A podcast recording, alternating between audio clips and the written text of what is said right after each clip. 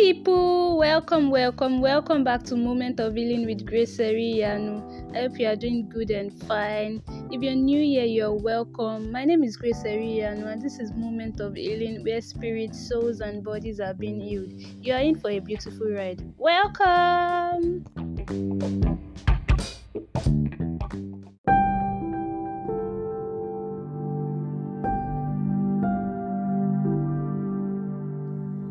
Now, today, let's talk about why you need good friends in your life. Yeah, very important. Or rather, why you need godly friends in your life.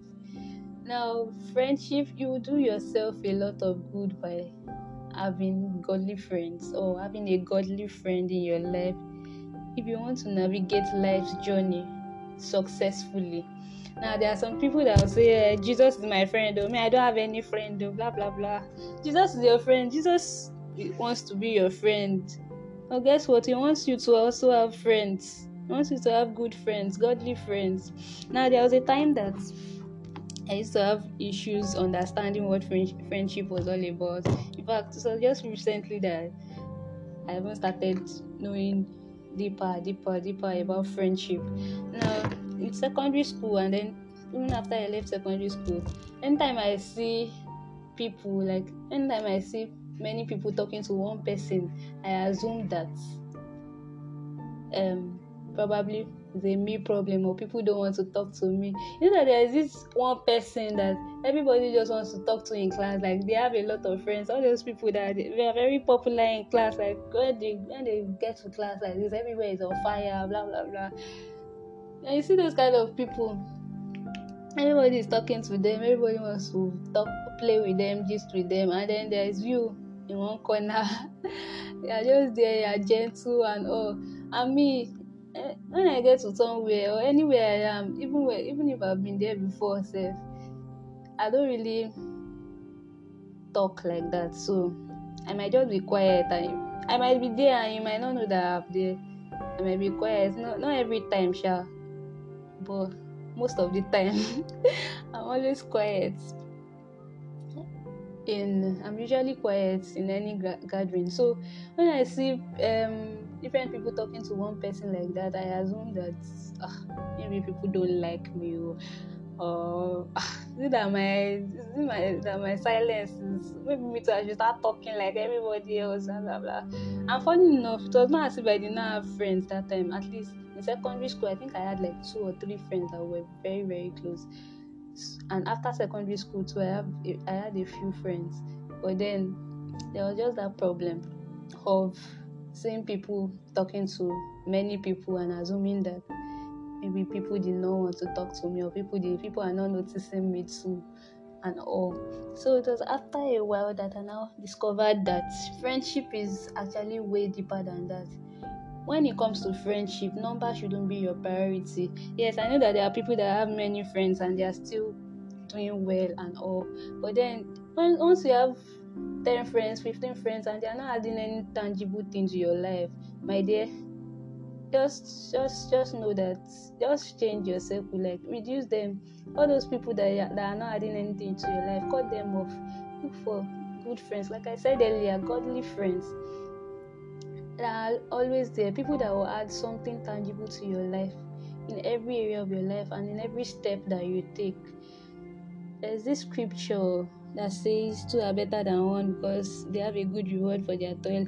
If one falls, the other will lift the other up and everything. That's what friendship is about. That's what a friend should be about.